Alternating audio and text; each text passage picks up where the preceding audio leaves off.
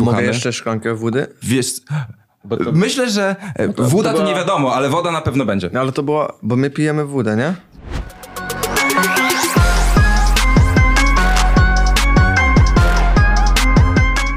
Cześć, witam wszystkich serdecznie w programie Rap Backstage realizowanym na kanale Idę w Tango. Dzisiaj jestem sam, nie ma Marcina Flinta, ale mamy za to... we dwóch, ponieważ przecież ten program razem prowadzimy zazwyczaj, bardzo ciekawego gościa. Bym powiedział globetrottera. Jest nim Mister Polska. Witam cię serdecznie. Siemano. Cześć, dziękuję za zaproszenie. Bardzo miło. Bardzo uśmiechnięty jesteś. No staram się. Myślę, że będzie fajna rozmowa. No oczywiście, że tak. Tym bardziej, wiesz, mi jest miło, dlatego że jesteś w pewnym zamęcie. Dzisiaj, wiesz, tutaj szybko jeden wywiad, tutaj gdzieś, wiesz, nie było czasu nawet na śniadanie. No nie było. Wiesz, ja mieszkam w Holandii, więc moje przyjazdy są takie... Bardzo mało czasu i bardzo dużo rzeczy trzeba zrobić, jak najwięcej, żeby wykorzystać ten czas, nie? I tak samo dzisiaj od samego rana latamy tam i to potem tam. Teraz jesteśmy tutaj, dzisiaj wieczorem koncerty. Fajnie. No, trzeba być mistrzem samoorganizacji, to na pewno. No tak. Trzeba się pilnować trochę, dyscyplina jest ważna. Myślę też, że przez to jestem trochę tak więcej zmuszony, żeby dbać lepiej o siebie. Spanie, alkohole. Odżywienie, sport, więc staram się być w top formie. Nie no, oczywiście, że tak. Tym bardziej, że wiesz, to jest trochę tak, że chyba życie, w sumie de facto życie na dwa kraje, to nie powoduje takiego jakiegoś dziwnego rozstrojenia, że wiesz, jesteś trochę tutaj, ale trochę cię nie ma, nie? Tak gdzieś przemykasz. Wiesz, jedyne co jest, że... Ja cały czas mam takie uczucie, że jestem w podróży, bo jak jestem w domu, to teraz byłem na półtora dnia w Holandii, no to wiesz, masz jeden dzień, co musisz dużo rzeczy zrobić, ale w tym samym czasie to jest jedyny dzień, gdzie mam, mówmy, odpoczynek, to siedzę w domu, niby nic nie robię, ale cały czas mnie kusi, żeby wiesz, i tak jakieś telefony, czy jakieś maile zrobić, czy może jednak wieczorem pójść do studia, żeby coś nagrać, wiesz, jest taki mały dylemat, ale... Myślę, że całkiem spoko sobie radzę.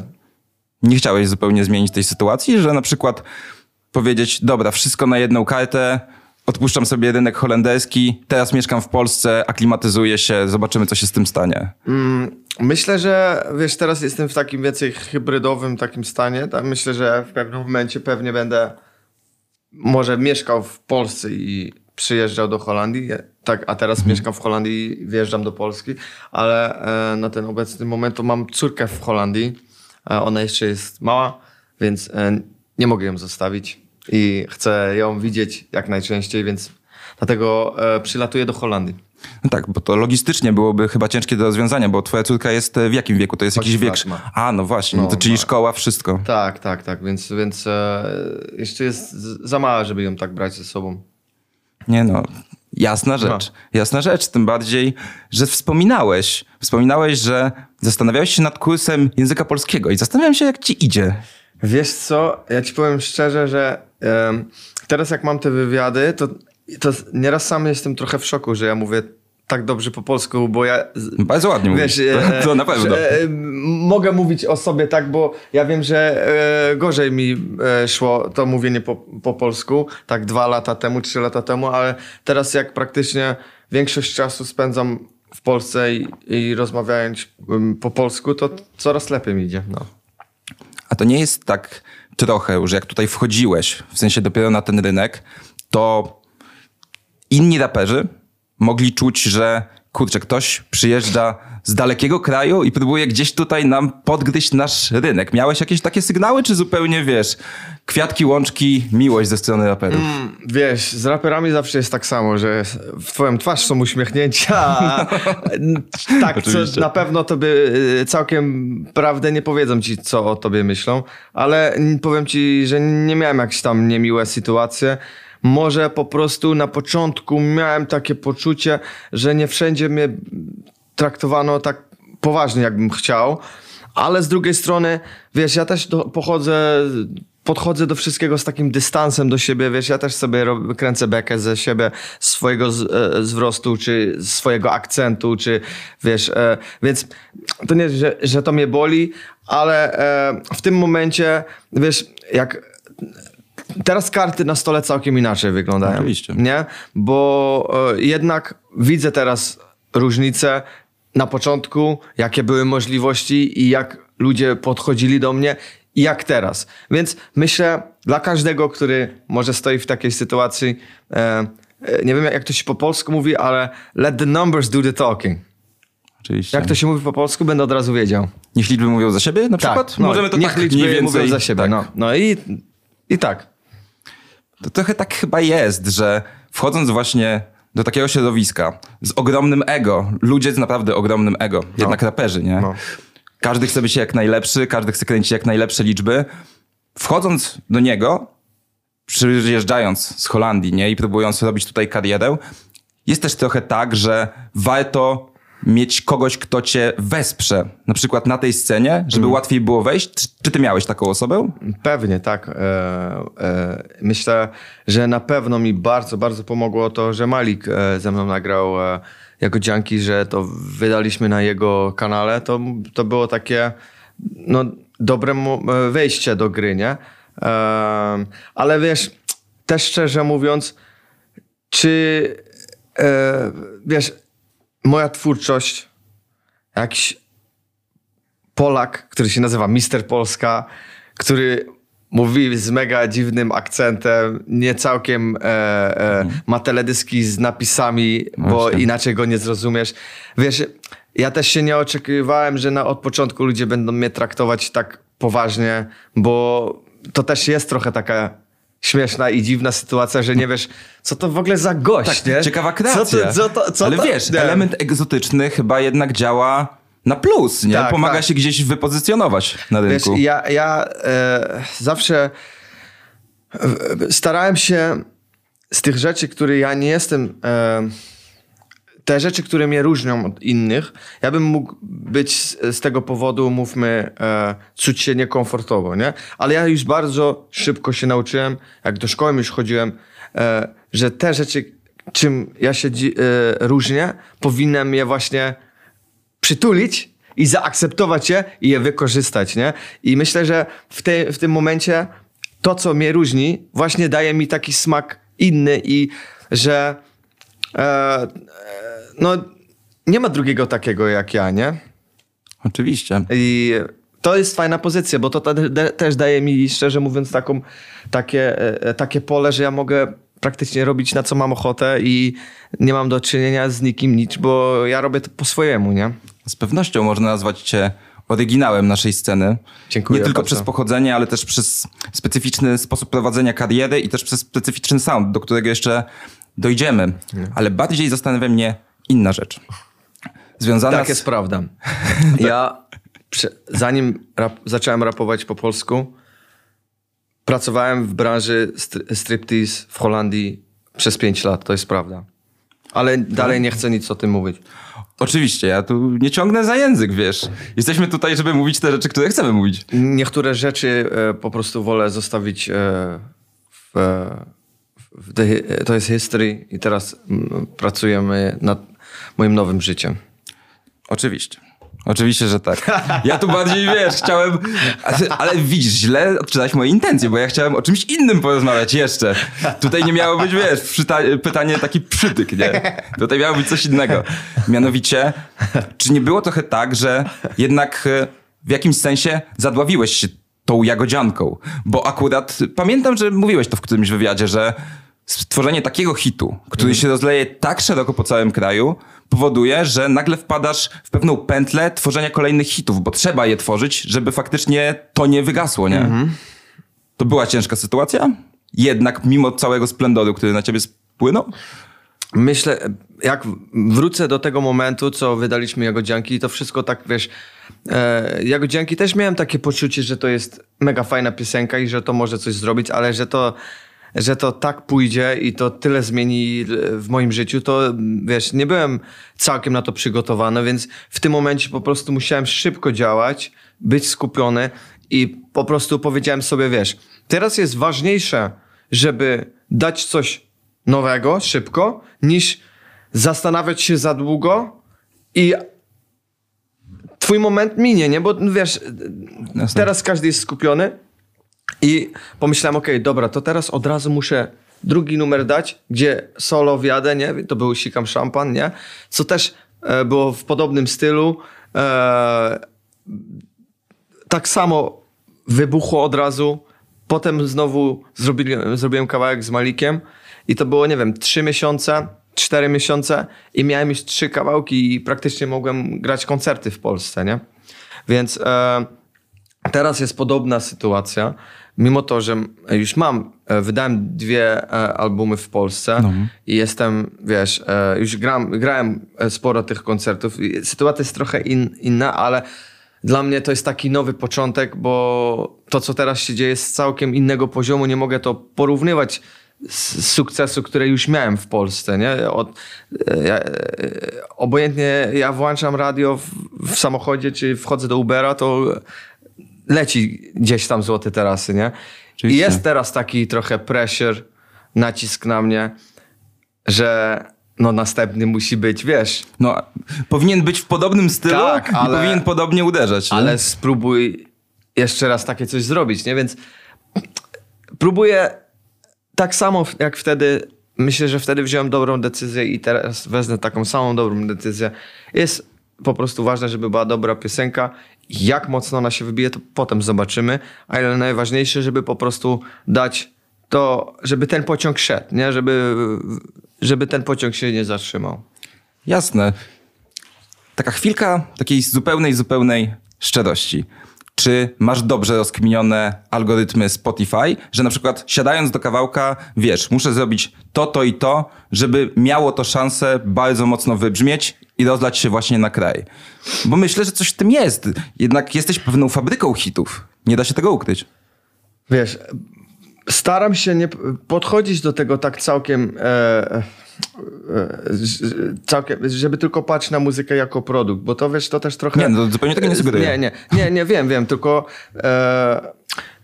Bo to zabija trochę, jak to się mówi po holendersku, to się mówi, że coś musi być romantyczne. Rozumiesz, o co mi chodzi? Oczywiście. No, że, myślę, że tak. Nie w takim sensie, że wiesz, my teraz będziemy pić wino i tutaj ja ci dam różę. No. Tylko po prostu robienie muzykę musi też być trochę takie organiczne i romantyczne i takie w taki sposób, że to musi przyjść z duszy, okej? Więc proces robienia muzyki dla mnie jest zawsze tak. Musi być fun i to wszystko, wiesz, musi po prostu... Ja muszę to czuć i często jest to w takim pół freestylu, wiesz, nie za dużo myślenia, tylko po prostu to, co mi wpadnie w głowie, próbuję to złapać i potem się zaczyna proces, że patrzymy, okej, mamy ten kawałek, nie? No i teraz trzeba zrobić z tego taką bestię, żeby każdy kawałek tej piosenki był jak cukierek. I myślę, że cukierek pełen pożądania. Tak, no i myślę, że jak spojrzysz na Złote Tarasy, to jest przykład takiego cukierka, taka piosenka, która ma, nie wiem, 3-4 cukierki, nie? Bo wiesz, mamy ten moment, że piosenka się zaczyna i dostajesz taki flashback, bo tam jest taki cover starej piosenki. No właśnie, do tego będę pił później. Wiesz, to ci daje już takie ciepłe uczucie dla ludzi, którzy piosenkę już znają. Przypominają sobie, wiesz, memories. Jasne. A dla ludzi, którzy może nie znają tak tą piosenkę, to wiesz, coś fajnie to brzmi. No myślę, że akurat jej ciężko nie znać. No tak, ale mówię naprawdę. Może o najmłodszych słuchaczy. Może. Ale raczej, wiem, każdy to zna, nie? Gdzieś się słyszało. Więc ta piosenka ma, tak mówmy, 2 refreny. Nie ma oryginalny refren i ma ten refren od Astoholics, Suczki. I potem jeszcze wchodzi ta zwrotka, która jest takim klimaksem tej piosenki, bo jak... Tam akurat wchodzi jakoś najwięcej energii. Więc ta piosenka tak fajnie się słucha. No i jak siedzieliśmy w studiu i mieliśmy to złożone, to wtedy, wiesz, mieliśmy ten puzzle, nie? Że okej, gdzie to i w pewnym momencie mieliśmy to. Spojrzeliśmy, że ta piosenka ma tam 2 minuty, 2,5 minuty. 1 zwrotka tylko tam jest, ale są 2 refreny. No. I myślę, że to jest coś bardzo oryginalnego. Tak, bo Wiesz, mieć jedną zwrotkę w piosenki jest trochę odważne, nie? Żeby to raczej. Nie, bo jedna zwrotka, raper, który ma... Ale myślę, że jak tego słuchasz, to w ogóle ci to nie przeszkadza, bo słuchasz to i chcesz jeszcze raz to posłuchać. I to też jest jedno coś, jak my robimy ten puzzle tej piosenki, jak już mamy wszystko nagrane, to zawsze próbujemy, żeby... po piosence jeszcze było takie uczucie, bym chciał jeszcze raz posłuchać. I myślę, że po prostu przez takie małe uwagi te piosenki są jakie są, nie? Tak, bo tutaj wiesz, wspomniałeś o nawiązaniu do Astoholics, wspomniałeś też o nieoczywistej formie tego utworu, ale zastanawiam się też nad samą opcją muzyczną, czyli czy kiedy siadasz w studiu, sobie myślisz, dobra, to musi iść takim rytmem. Tudu, tudu, tudu, tudu, tudu, tudu, tudu, tudu, tudu. Masz coś takiego? W sensie od razu mając na przykład w głowie dwa wyrazy, które chciałbyś użyć na przykład w tytule piosenki na początku jako otwieracz czegokolwiek, to już masz melodię w głowie i wiesz, że to musi pójść w takim stylu, że przychodzisz z konkretnym, żeby to brzydko... To jest trochę odromantyzowanie, ale pewnym briefem. Rzadko się zdarza, że już mam jakiś pomysł na piosenkę, bo często wszystko się po prostu dzieje w trakcie robienia muzyki. No, Sikam Szampan akurat tam miałem pomysł na tekst już, ale tak mówmy, większość piosenek jest w studiu się urodziło, ta piosenka. Ale ja w głowie mam ułożone już i jak to musi działać, jak to musi, może nie mam słów i melodii już, ale wiem jaką energię musi być, jaka energia musi być tu, jak tu i myślę przez to, że ja jestem tak skupiony, żeby zrobić ten perfect puzzle, perfekcyjny puzzle, to już w trakcie tworzenia tej piosenki już no mam trochę w głowie, jak to mniej więcej ma brzmieć, nie? Oczywiście. Bo też wspominałeś. Wydaje mi się, że w którymś wywiadzie, tak podejrzewam, chyba raczej nie pisałeś o tym gdzieś w socialach, że masz coś takiego jak holenderski sound. I zastanawiam się, jak byś go zdefiniował. Czym on się różni od polskiego soundu, który być może nie istnieje według ciebie na przykład? Myślę, że... No, ten holenderski sound jest szczególnie w tym, że moje piosenki są house'owe i wiesz, w Polsce też jest house, ale wszystko jest więcej takie, jak to się nazywa, takie więcej bass house'owe, nie? Takie mówmy te podobne to takie Russian bass, no czy takie wiesz, deep house'owe, a te piosenki, które my mamy, one mają takie... Są takie trochę, bity są prosto w twarz. Takie, jak to wytłumaczyć, mocno, zamiast takie laid back, po prostu duże energie mają i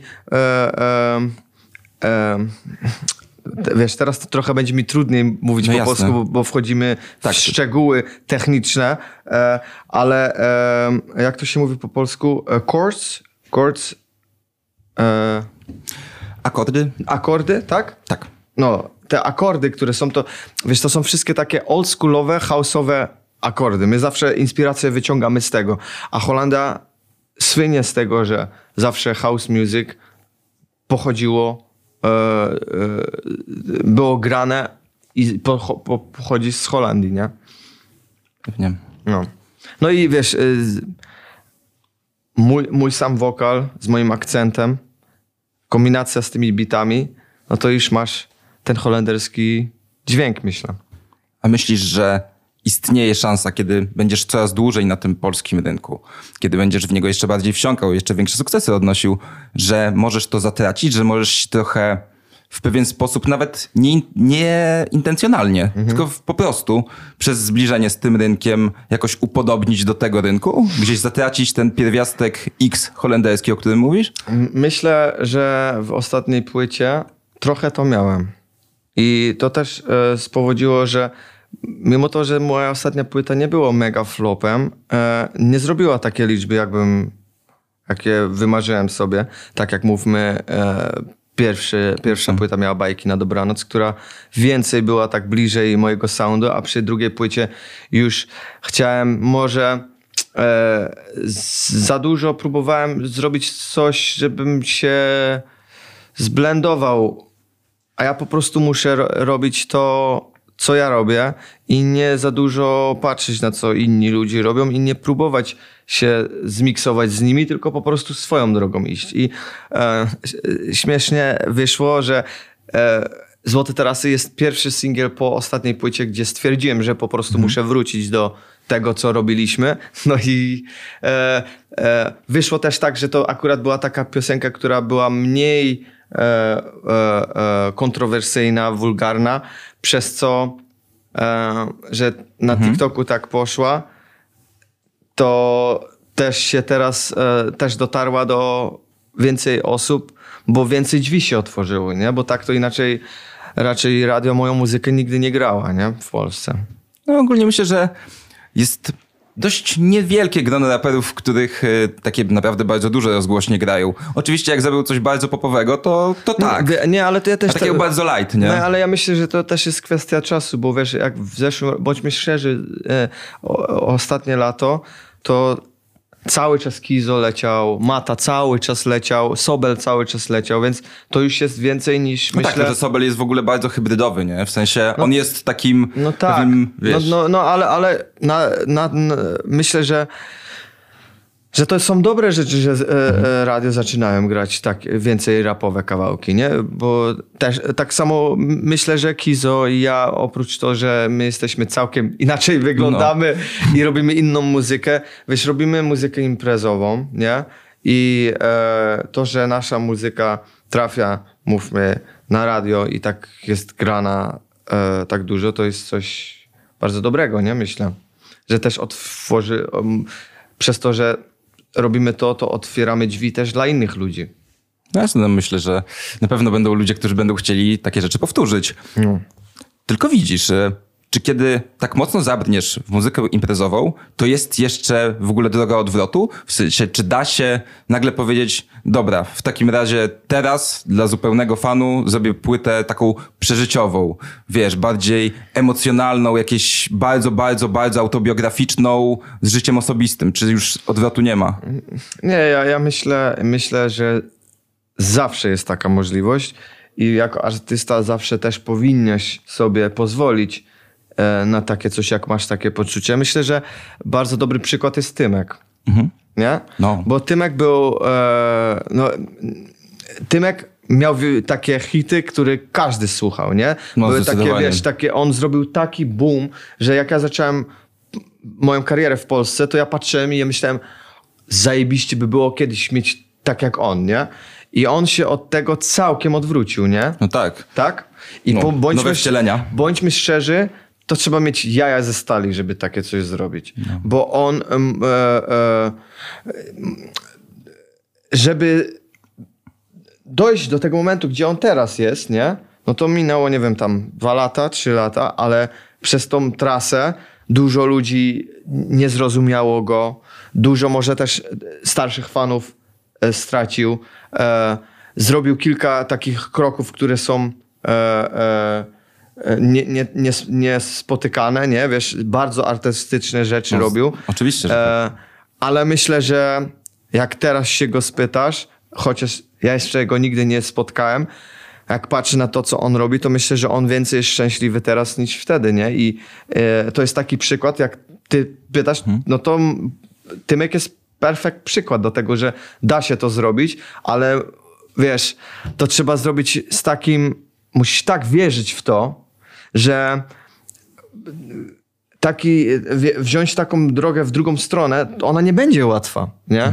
To jak się potem nie jesteś przygotowany, że to będzie taka trudna droga, to wiesz, po 2-3 singli, jak już nie idzie ci tak, jak szło i nie wlatuje ten hajs taki jak nie? To wtedy możesz się przestraszyć i zestresować, hej, czy ja robię to, czy powinienem tak robić, więc da się takie coś zrobić, tylko trzeba być bardzo zdecydowany z tego i to musi być środka, nie? Że musi być prawdziwy, że to robisz, nie? Nie, że okej, wiesz, może będzie dobrze, żeby teraz tak zrobić. Ja po prostu musisz czuć to, że chcesz coś innego zrobić, nie? No tak, wiesz, też tak zupełnie też zostawiając jakby opcję artystyczną. Ja strasznie długie odpowiedzi daję, nie? To bardzo dobrze. Tak? To nie będzie nudne? Nie, zupełnie nie. Nie. Okay. Rozwijamy sobie wątki spokojnie. Dobra. Ja tak gadam i gadam i myślę, czy na połowie już ludzie zasypiają.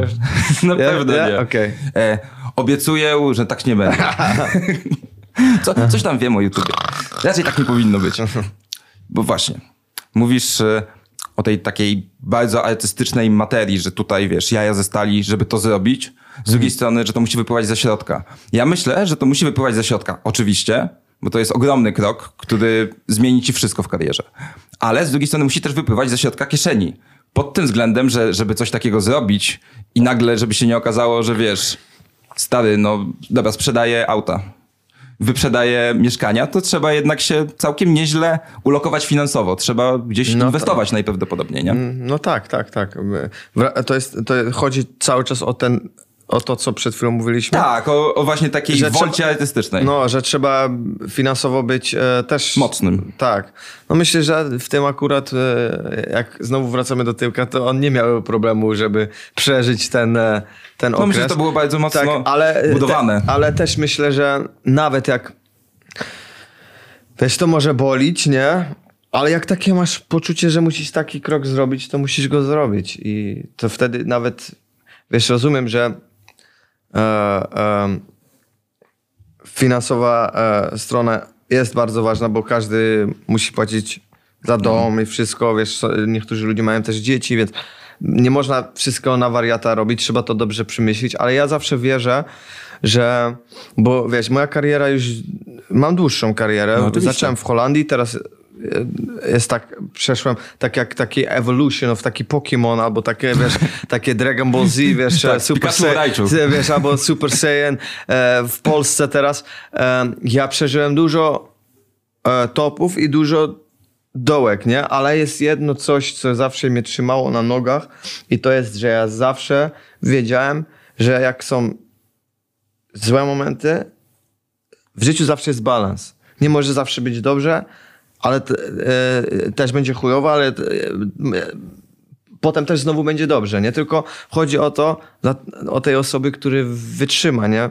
Bo był też taki moment w Holandii, że ja byłem mega na topie i też grali moją muzykę, byłem w telewizji, zarabiałem mega dużo pieniędzy i wpadłem w depresję i bam, i tak praktycznie wszystko prawie straciłem, nie? I bałem się wydawać muzyki i dużo ludzi już by powiedziało, że rest in peace, koniec z tym wariatem, a jednak 10 lat później, no moja kariera jest tak 10 lat teraz, mam teraz sukcesy, które są podobne, które miałem w Holandii i myślę, że moje możliwości teraz w Polsce są jeszcze większe. Dlaczego? Bo te błędy, które zrobiłem w Holandii w momencie, jak miałem duże sukcesy, je drugi raz nie zrobię. No nie ma też, no. Więc ja jestem... Całkiem swobodnie się czuję, jestem zrelaksowany i czuję się dobrze. Codziennie budzę się z uśmiechem. Jestem wdzięczny bardzo, cieszę się, grateful z tego, co mam i staram się po prostu cieszyć się z tego życia. No nie ma też co mówić. To jest dużo większy rynek ostatecznie, tak, pod względem przynajmniej liczby osób, z ewentualnych odbiorców. No i wywiad z tobą, nie? No kurde, czekałem, tylko się cieszyć, prawda? Czekałem całe życie na to. Stary, no ja mam nadzieję. Naprawdę. Miałem takie, wiesz, sny, budziłem się, tylko, o Jezus. O kurde, tylko a teraz na widok dzisiaj, tak, no. Widzisz, no faktycznie czuć, że jesteś zrelaksowany i że czujesz, że ci fajnie żre. To bez dwóch zdań. Ale myślę, że żeby tak było, też oczywiście twoja inwencja twojego producenta, ale jak w ogóle wygląda twój sztab? Czy ty masz coś takiego jak sztab ludzi, którzy z tobą pracują nad różnymi rzeczami, abstrahując od bookerów, abstrahując od menedżerów, tylko na przykład ludzi, którzy ci doradzają muzycznie przykładowo, czy zupełnie wszystko wychodzi między na przykład wami dwoma? No, teraz mi się myli. Zanim dalej pójdziemy z tym pytaniem, co to jest sztab? Sztab, wiesz, ludzie, którzy po prostu są obok ciebie, gdzieś w twoim środowisku, takim najbliższym. Taki team, który faktycznie nie jest stricte menedżerski, nie jest stricte bookingowy, tylko na przykład doradza ci muzycznie w jakiś sposób. Tak, pewnie. Ja praktycznie zawsze robię muzykę w taki trójkąt. Mhm. Robię muzykę razem z moim DJ-em Abel Dion. No wiadomo. Znany jako DJ Zapiekanka, the best DJ on the world. Od początku razem tworzymy tą muzykę i mamy razem studio, podróżujemy razem, bo on też jest moim DJ-em, więc praktycznie zawsze jesteśmy razem i zawsze myślimy o muzykę. Chociaż jak zrobimy tą muzykę, to jest tam kilka osób, które są ważne dla mnie, które wiem, że mają dobre ucho i wiesz, rozumiem to, co ja chcę zrobić i rozumiem też tych ludzi, którzy słuchają mnie, że wyślę tą muzykę im, żeby przesłuchali. I też mam kogoś w moim teamu, który od początku też mi pomaga. Mówmy, ja sam piszę teksty, ale nieraz, wiesz, mówmy Sikam Szampan, jest dobry przykład, nie? To mówi się Sikam Szampanem. No wiadomo. Jak ja te teksty piszę, to po prostu rozmawiamy o tym, gdzie są błędy, które są okej, no tak, i bo są oryginalne, no ale gdzie są rzeczy, które ja powiem, które są bez sensu, które tak źle jest, że aż ucho cię, że krew ci z ucha leci, jakbyś to słyszał. I no, żeby po prostu na koniec, żebym sobie z siebie jakiegoś debila nie zrobił, nie? Więc no, mam taką ekipę. To jest bardzo, kurczę, fajna instytucja, tak. Szczerze mówiąc, człowieka, który taki daje golden touch do tekstów, nie? Tak. Tym bardziej w takiej sytuacji. Tak, to jest bardzo ważne dla mnie. Chociaż nieraz też się kłócimy, bo... O szampana? Nie, bo... Teraz nie będę tłumaczył, ale w jednej piosence ja śpiewam, ona mi daje głowę jak szampon. Nie? No, ja wiem, co to znaczy. Dużo ludzi się domyśli, co to znaczy, ale ta osoba, która mi pomaga, powiedziała: stary, to jest bez sensu. Dlaczego to w ogóle... o co ci chodzi i to jest głupie. Dlaczego? Czemu tego nie zmienisz? Zmień to. I ja wtedy jestem tak, że nie. To musi być tak, bo to jest coś, co tylko ja powiem, nie? I wtedy to zostaje i potem otwieram Instagram, cyk, DM cały pełny. O co ci chodzi? Co tam? A na koncercie każdy coś śpiewa i jest git, nie? Jasne, ale też jest fajne, że nie jesteś głuchy na sugestie. Nie, wiesz, nigdy. Ale ten, który nie słucha, ważne. Ten jest głupi. Mówisz? Tak. Trzeba, wiesz, swoja wizja jest ważne, żeby mieć swoją wizję, ale jak nie jesteś gotów, żeby od innych ludzi się nauczyć, to w pewnym momencie będziesz miał sufit, nie? Musisz przekroczyć swój sufit, a to tylko uda się, jak potrafisz słuchać innych ludzi, nie? No tym bardziej, kiedy wchodzisz na tak... W sumie, dobra, jeszcze to nie jest nasycony rynek, ten nasz polski rapowy. Jest ogromny, bo jest ogromny. Jest szeroko słuchany. Mogę jeszcze szklankę wody? Wiesz, myślę, że woda to nie wiadomo, ale woda na pewno będzie. Jako że już mamy naszą wodę, a nie wodę, muszę zdementować, bo zaraz ktoś nas... Zaraz tutaj nasi wydawcy przyjdą i naprawdę nam zrobią krzywdę. Okay. Więc wróćmy. Nie, to jest woda. Jest woda, nie? Tak. Nastąpiła podmiana. Następny podcast. Zrobimy taki... Nie. Wiesz. Ja tylko wodę piję. Wiesz, w tygodniu. Cały czas. Wczesna godzina. Rano, wieczorem, po południu, w wannie. Tak, no trzeba się nawadniać. Cały czas... Hydrate. No pewnie. I wracamy do Polski tym oto sposobem. Co cię zdziwiło, kiedy tutaj wszedłeś? Pod takim względem trochę wydawniczym, trochę pod względem słuchacza, który tutaj jest. Powiedzmy, nie wiem, to, że jest bardzo wysoka sprzedaż płyt nadal. To, w jakim na przykład stopniu jest rozwinięty rynek streamingowy. Co cię zdziwiło? To pierwsze, co mówisz na pewno, że... Tutaj w ogóle ludzie jeszcze starają się, żeby sprzedawać płyty. W Holandii to już od kilka lat w ogóle nie istnieje. Chyba większość ludzi nawet nie drukuje płyt. To, że ludzie oglądają teledyski, bo w Holandii możesz mieć singiel, hit, singiel, który ma 20 baniek, 30 baniek na Spotify'u, a mam 500 000 czy milion na YouTubie.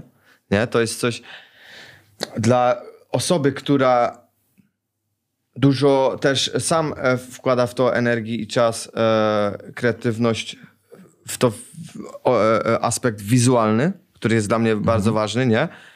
To jest coś, to jest, jak to się mówi, no bardzo fajnie, że ludzie jeszcze oglądają na YouTubie, bo w Holandii, tak. A wiesz, szkoda jest pompować swój hajs w te teledyski, a szczególnie w Holandii te teledyski nie są 2-3 razy tak drożej, no niż a nikt tego nie ogląda, nie? No stopa zwrotu jakaś ale minimalna. To jest szkoda, bo wiesz, ja bym był bardzo smutny jako artysta, jakby ten, ja mam nieraz takie poczucie, że w Holandii ludzie już, artyści już tak na teledyski widzą, że to muszą to zrobić, bo muszą, no, ale jakoś może by już, na YouTube'a, nie? Woliliby już tego nie robić, bo to tylko kosztuje hajs, nie? Bo nikt tego i tak nie ogląda. A w Polsce... Od razu spisanie na straty. Tak, a w Polsce nadal, wiesz, można dobrze dobić tam liczby, nie? Więc to YouTube, to, że w Polsce mówmy... Nie wiem, czy w każdej sytuacji tak jest, ale w Holandii wszystko jest tak mega dogadane, wiesz, jak wydajesz muzykę, to jest tak... każdy... Jak chodzi o prawa autorskie, to wiesz, każdy się wszystkim dzieli, nie?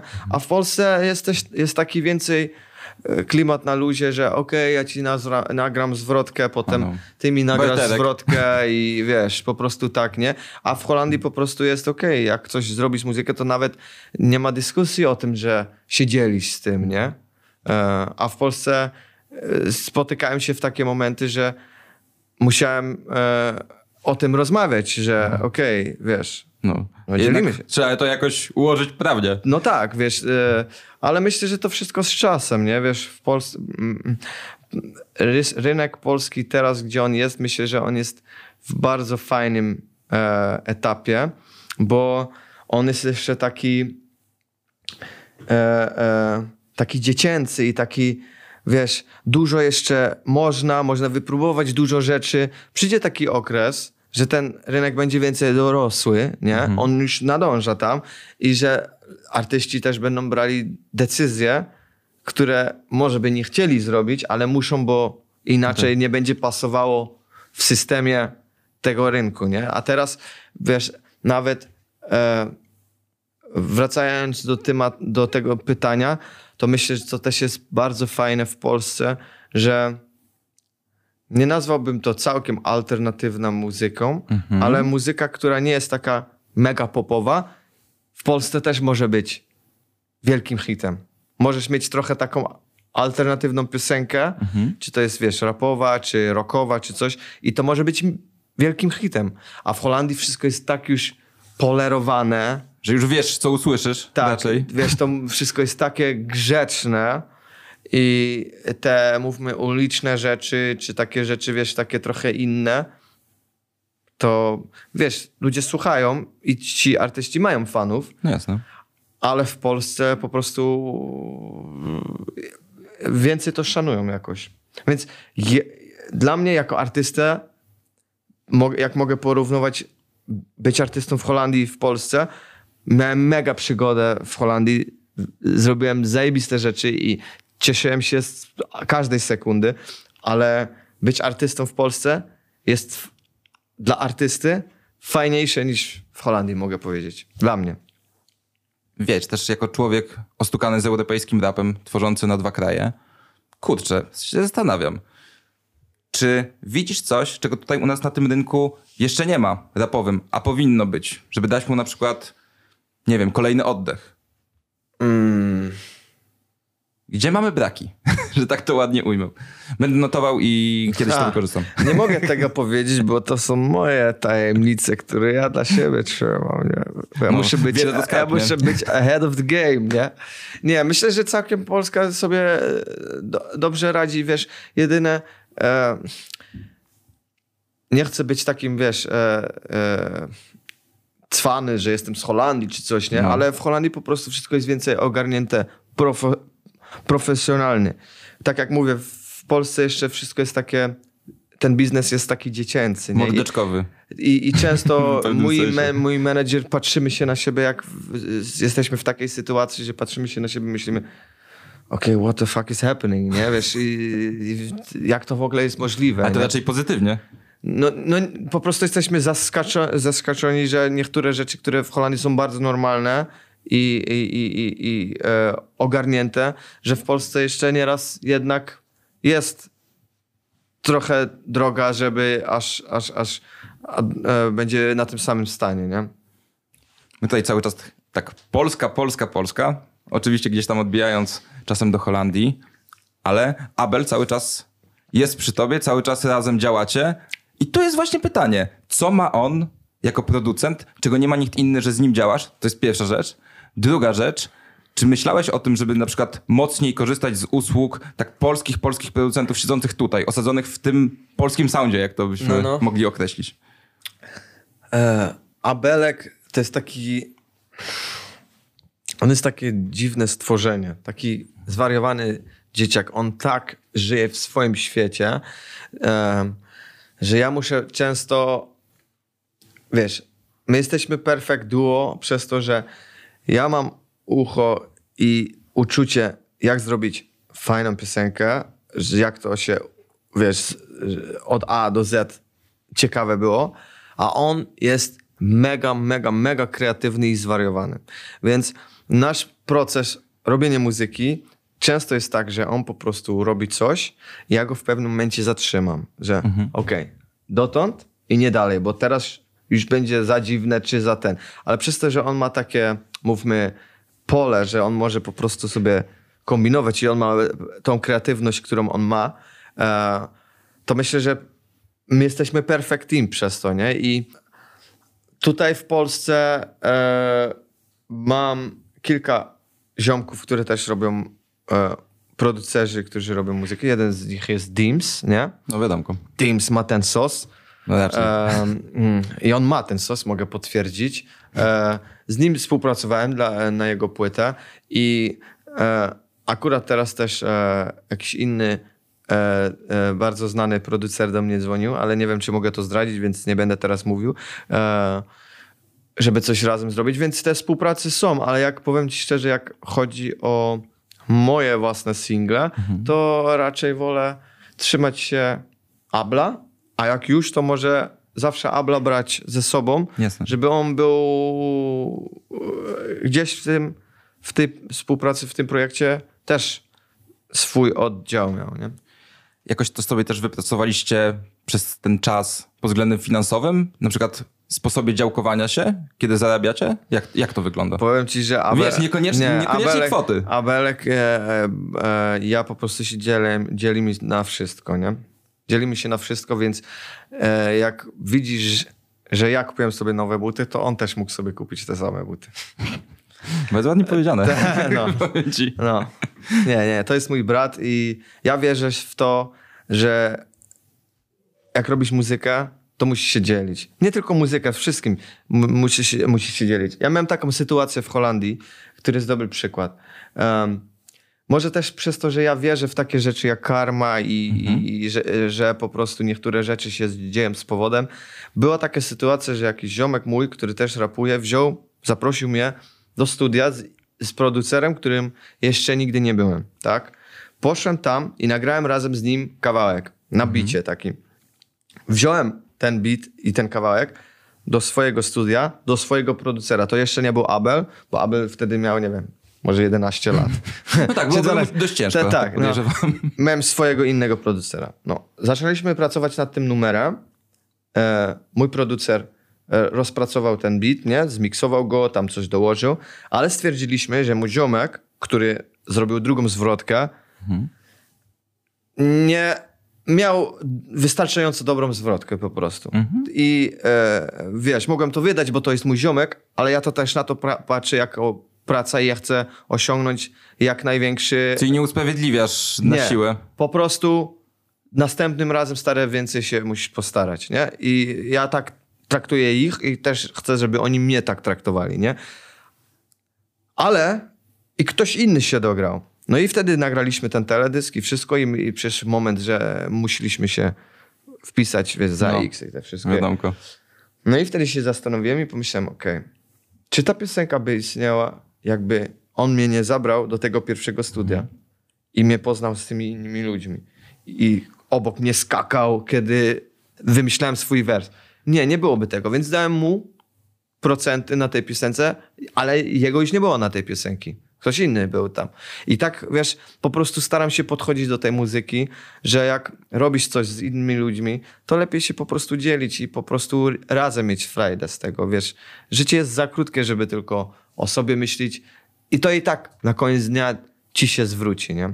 Ja też myślę, że jako artysta, jak stoisz, robisz to tak, to możesz mieć o wiele dłuższą karierę niż...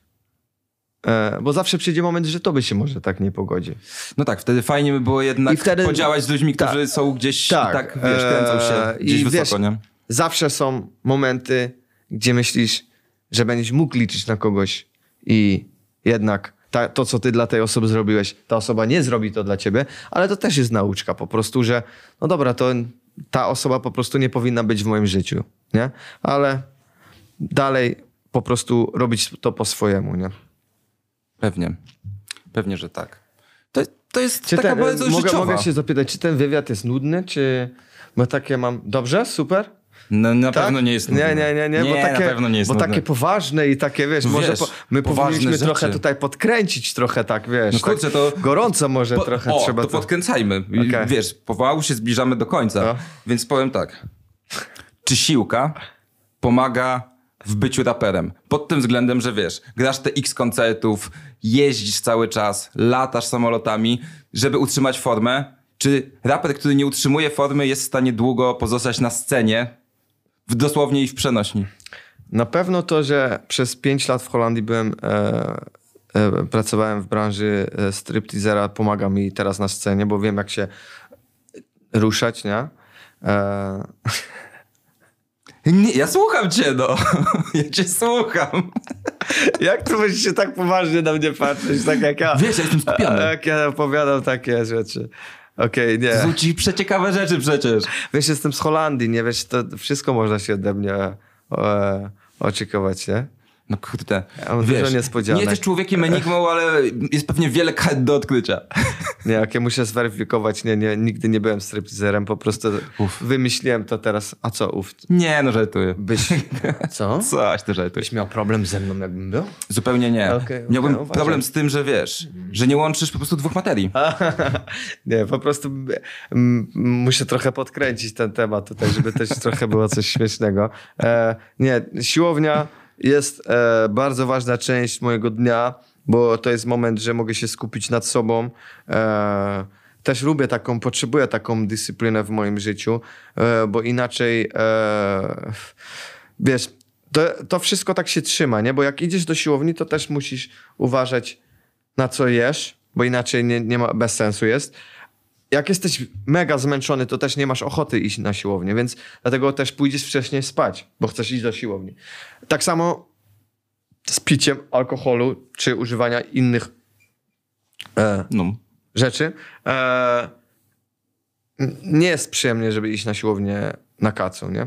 Raczej. Więc przez to, że idę na siłownię codziennie, zmuszam siebie, żeby iść, to moje życie jest więcej zbalansowane, bo przez to, że idę na siłownię, to muszę też pilnować tych innych rzeczy.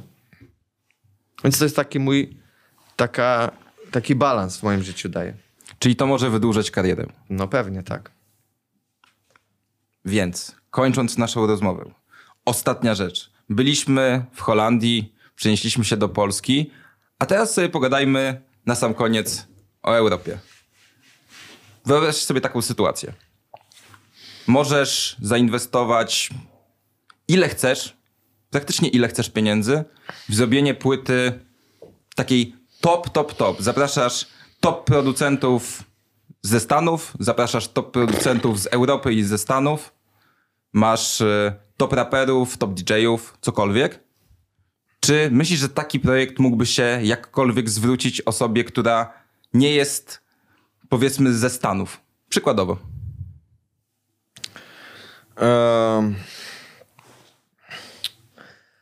Myślę tak, że w tych czasach, co teraz żyjemy, to raczej mieć dużo pieniędzy i wkładać, pompować, nie wiem ile hajsów to, tylko żeby wpompować to nie jest potrzebne. I to też bym od razu chciał, nie, gdzie jest ta kamera, ta jest na mnie. Chciałbym od razu powiedzieć każdym młodych słuchaczy, czy ludzi, którzy tworzą muzykę, nie czuj się ograniczony przez to, że masz mniej pieniędzy, żeby w to inwestować, bo to już nie są te czasy. Tak, mogę ci dać przykład, że w zeszłym roku wydałem tą piosenkę Kota, nie? Razem z Malikiem. Nie wiem, czy znasz tą piosenkę? No, oczywiście. Ale na ten teledysk wydaliśmy 12 000 euro. Nie wiem, ile to jest złoty? No, możemy tak policzyć koło 60 000. Okej. Czy to mi się zwróciło? Podejrzewam, że tak? No nie. Ojej. Nie zwróciło się, bo ta piosenka akurat nie była takim wielkim hitem, jakbym chciał. I... Ale miałeś z tyłu głowy, że będzie? Tak. Myślałem, Mister Polska, Malik, house'owy kawałek. Nie ma teledysk. Prawa, wow, nie ma najlepsza ekipa z Holandii ze mną przyleciała. Czy mi się zwróciło? Nie. Straciłem na tym. Czy mi się zwróci, czy w pewnym momencie mi się zwróci? Pewnie tak. Ale to nie chodzi o to, czy mi się zwróci, czy nie. Chodzi o to, że spójrzmy teraz na Złote Tarasy. Złote Tarasy nawet, muszę zobaczyć, może te Złote Tarasy kosztowały 20% tego, co kosztowało to, nie? A to jest, zobacz, jaki mega sukces, nie? I o to chodzi, że w tym momencie ludzie już nie patrzą na to, czy to tylko jest drogo wygląda, nie? Czy to wszystko... Ludzie widzą, że to wszystko jest pożyczone, czy to nie jest twoje, czy to jest, wiesz, mocno wypolerowane. Ludzie po prostu chcą coś, co ich wzruszy, co jest prawdziwe, co pokazuje... Myślę, że w tych czasach ludzie wolą widzieć kawałek dnia i personal life artysty. Personal life znaczy... Tam życie osobiste, powiedzmy. Tak, życie osobiste, niż widać, że raper znowu stoi przy chacie, wypożyczony. Złote oksy. Pam. Ja też lubię i też tak mam takie teledyski. Dlaczego? Bo ja też lubię ładne rzeczy, lubię ładne ubrania, ładne samochody. Też to robię, więc nie jest to, że mówię, że to jest, wiesz, już nie działa w ogóle. Tylko myślę, że większość ludzi przez to też, że oni nie oglądają tylko teledysków, ale też oglądają vlogi od influencerów, od youtuberów i po prostu ludzie chcą więcej takie feel, że to jest prawdziwe. Rozumiesz, o co chodzi? I dlatego taki teledysk jak Złote Tarasy może... To nie jest najdroższy teledysk, ale fajnie się ogląda. I tak samo z Jagodzianki. Jagodzianki też kosztowały praktycznie nic. To jest Malik i ja, który po prostu 3 godziny przez miasto Rotterdam biegamy i po prostu stańmy tutaj, zrobimy to, zobacz, tam jest kebab, chodź, zapytamy się, czy możemy stać za tym kebabem, będziemy kroić to mięso. Rozumiesz, o co chodzi? I zobacz, ty się śmiesz. Teraz to nawet... jest super anegdota. No, bo... Myślę, że to jest ważne, żeby powiedzieć, że pieniądze nie kupią ci dobrego produktu, nie? Więc dlatego też uważajcie z tymi wszystkimi zaliczkami, które bierzecie. Wiesz, każdy obiecuje... Złote góry. Tak, podpisz się tutaj, dostaniesz 100 000, 200 000. Jak masz szczęście, to jeszcze więcej, nie? Po prostu skup się, żeby coś zrobić ciekawego, nie? A te pieniądze to po prostu patrz, ile ci jest potrzebne, a nie ile możemy wydać, bo potem bierzesz tą zaliczkę i potem ją spłacasz, nie? I widzisz, jakie poważne zakończenie rozmowy? Dziękuję ci serdecznie. To był program Rap Backstage, który realizujemy na kanale Idę w Tango. Moim dzisiejszym gościem był Mister Polska. Raz jeszcze wielkie dzięki za tę rozmowę. A musimy zakończyć w tango, nie? A no właśnie, tak powinniśmy jeszcze tutaj...